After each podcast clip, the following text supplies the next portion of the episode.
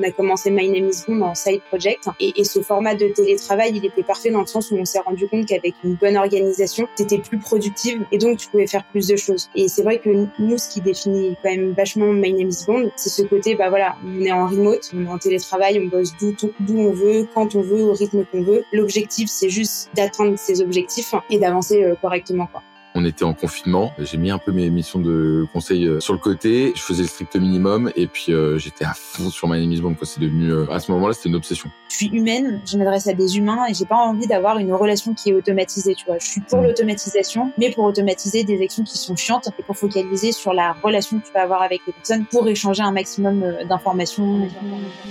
Une boîte est la somme de ses compétences et la moyenne de ses talents. Fais-la progresser et elle s'envole. Laisse-la stagner et elle s'effondre. Et la meilleure façon de s'améliorer, c'est d'écouter ceux qui sont déjà passés par là. Je suis Benoît Dubos, cofondateur de Skelesia, le copilote de croissance des startups et TPME ambitieuses. Ensemble, nous allons partir à la découverte des plus belles réussites entrepreneuriales, avec un objectif, comprendre comment créer et développer une boîte de façon saine, rapide et durable. Au programme, des réussites, des échecs, des méthodes, et surtout, des tonnes d'apprentissages à appliquer le jour même sur ton projet. Alors prépare de quoi noter et surtout, attention à la branche.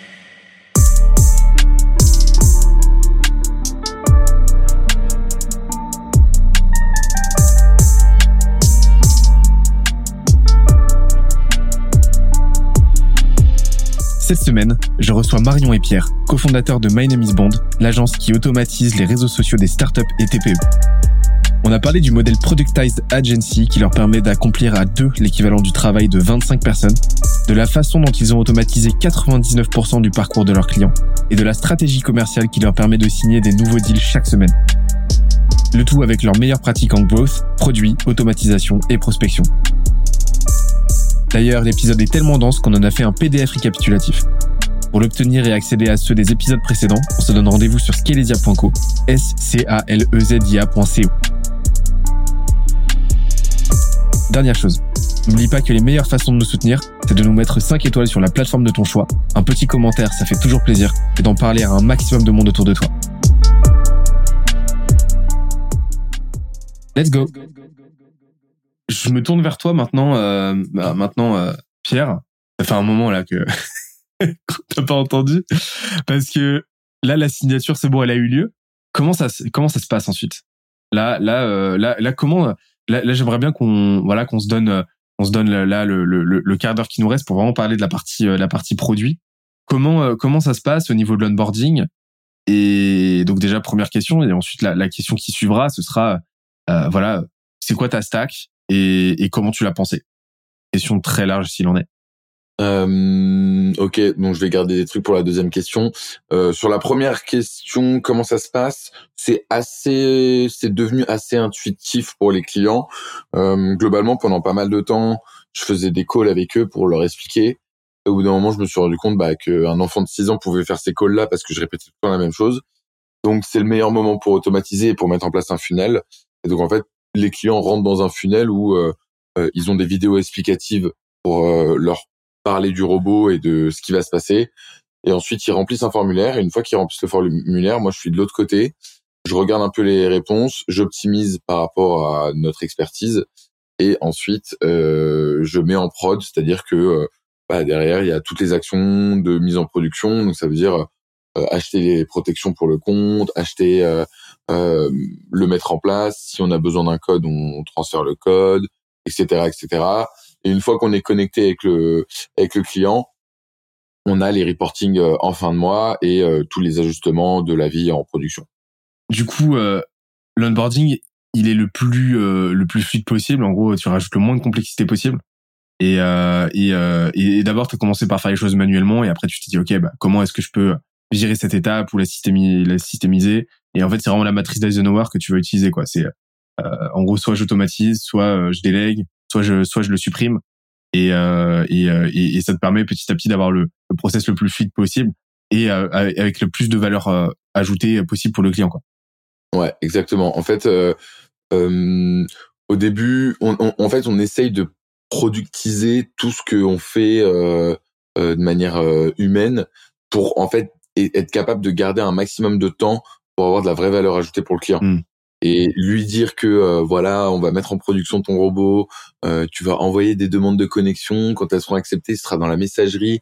Si elles sont pas acceptées, c'est en attente. Donc du coup, je t'envoie l'URL, machin.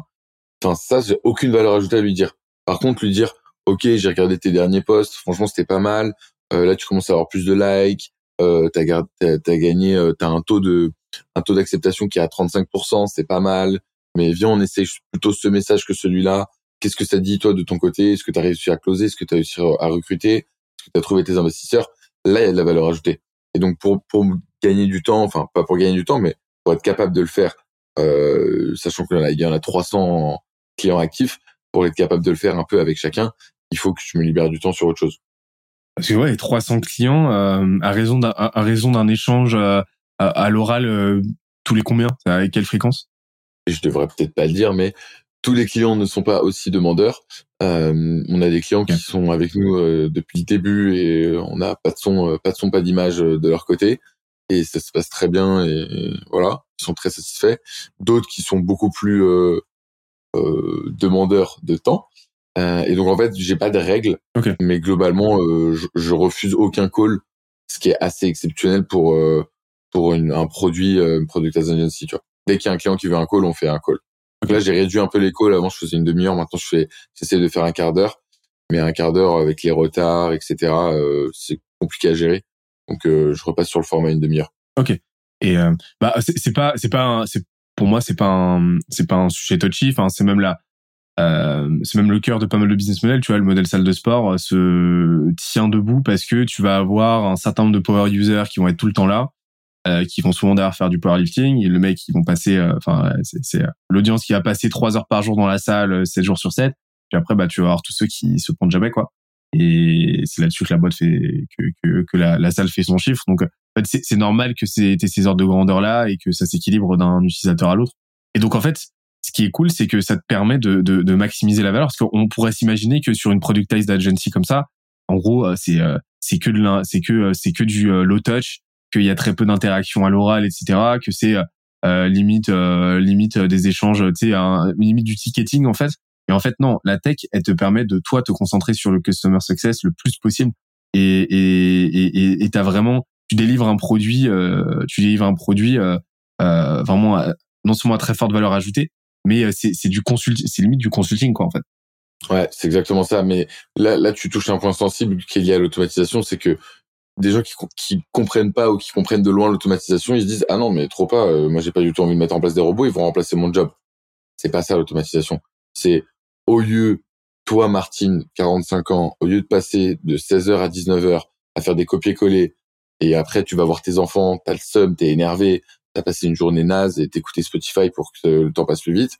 C'est bien on, on le fait de manière automatique et toi tu passeras plus de temps à aller voir tes collègues, à faire du management, à faire tout ce qu'on peut pas automatiser, donc tout ce qui est relations humaines, tout ce qui est créativité, euh, c'est vraiment là-dessus. Et donc nous, enfin nous, on, je veux pas non plus tomber dans l'hyper automatisation avec My Name is Bond et, et automatiser euh, n'importe quelle réponse d'email, etc. Mais il y a beaucoup d'emails que je fais dans la journée où c'est euh, ok, très bien, c'est noté, je m'en occupe. Tu vois, ça c'est des emails, j'ai aucune valeur ajoutée à, à, le faire. Mais pourtant, je le fais parce que ça reste du care et ça reste hyper important pour notre business. J'interromps l'échange 30 petites secondes pour te dire de ne pas oublier de nous ajouter une petite note des familles sur Apple Podcast ou sur la plateforme de ton choix.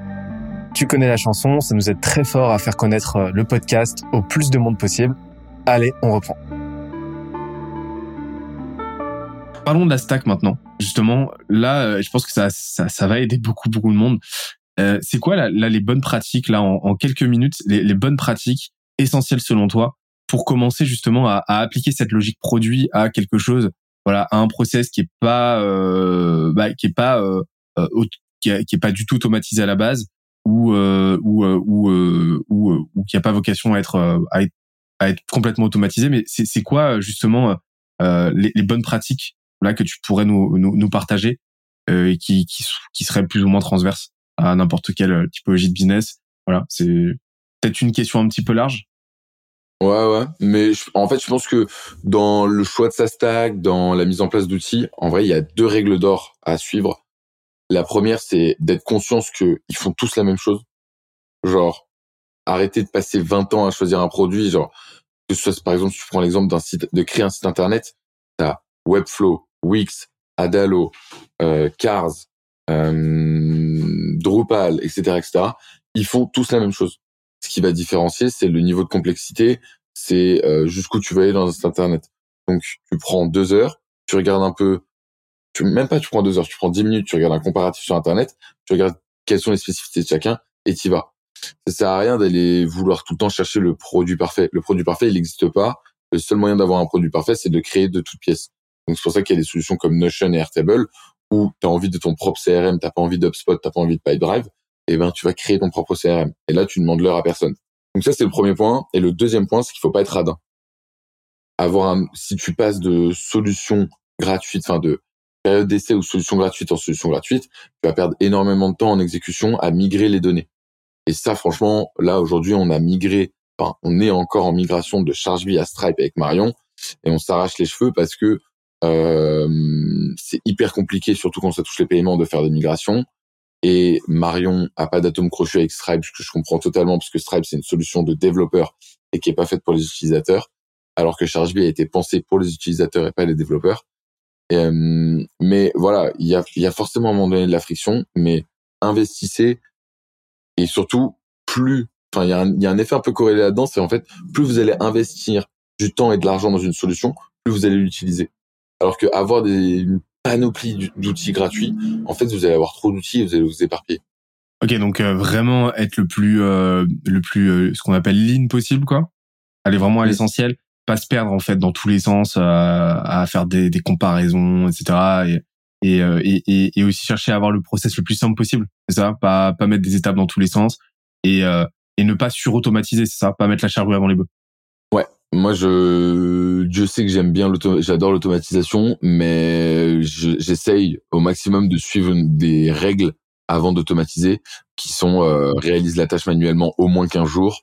Euh, pose-toi vraiment la question de est-ce que tu vas passer du temps à l'automatiser pour vraiment gagner du temps ou pas, parce que en soi, il y a tous les process ne sont pas bons à automatiser et ça c'est avec l'expérience qu'on s'en rend compte, mais moi je vois des gens qui automatisent des trucs, c'est waouh. Genre c'est en fait, il y a tellement un effet waouh justement dans l'automatisation qu'après tu as envie de tout automatiser. Genre par exemple euh, dès que je reçois un email, tu m'envoies une notification Slack pour me dire que j'ai un email. Ça sert à rien. C'est inutile au possible et ça doit prendre du temps d'occupation de cerveau de ouf. Donc moi, il y a plein de trucs sur Slack, je les ai mis en place pour euh, pour les équipes, pour euh, voilà par, demande et je mets directement les conversations en sourdine parce que il y a plein de trucs qui inutiles. Ouais. Mais ça, c'est un, ça, c'est un truc qu'on voit très très souvent avec le scraping.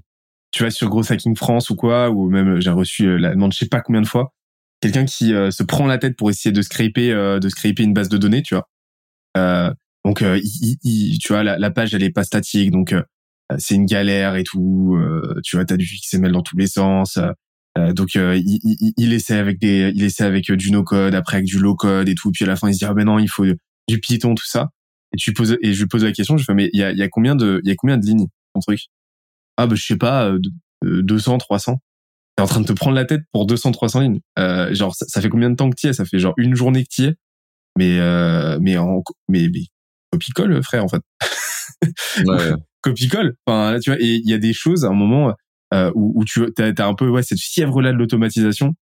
Et, et tu veux tout, tu veux tout optimiser, tout automatiser, tu veux que tout soit le plus parfait possible, mais euh, t'en perds au final, euh, t'en perds au final le, le, bon sens de l'automatisation qui est t'aider dans tes tâches et te rendre plus productif. Si ça te fait perdre du temps, là c'est c'est c'est complètement euh, c'est complètement inutile quoi.